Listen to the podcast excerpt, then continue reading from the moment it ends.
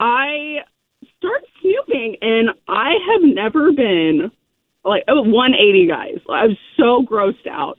Not only is this dude following pretty much any half-naked influencer you can see or online at all, he's literally posting, like, tongue-licking emojis on the comment section. Like, it's one thing to follow these people, but to comment, like, so gross. And it wasn't even just once, like, multiple. I was doing that while we were girlfriend, boyfriend. I would find that understandably inaccessible, but to, like, I don't even care. Like, it's still gross to me. It's public thing. Anyone can see this on multiple people's accounts. I am a grown woman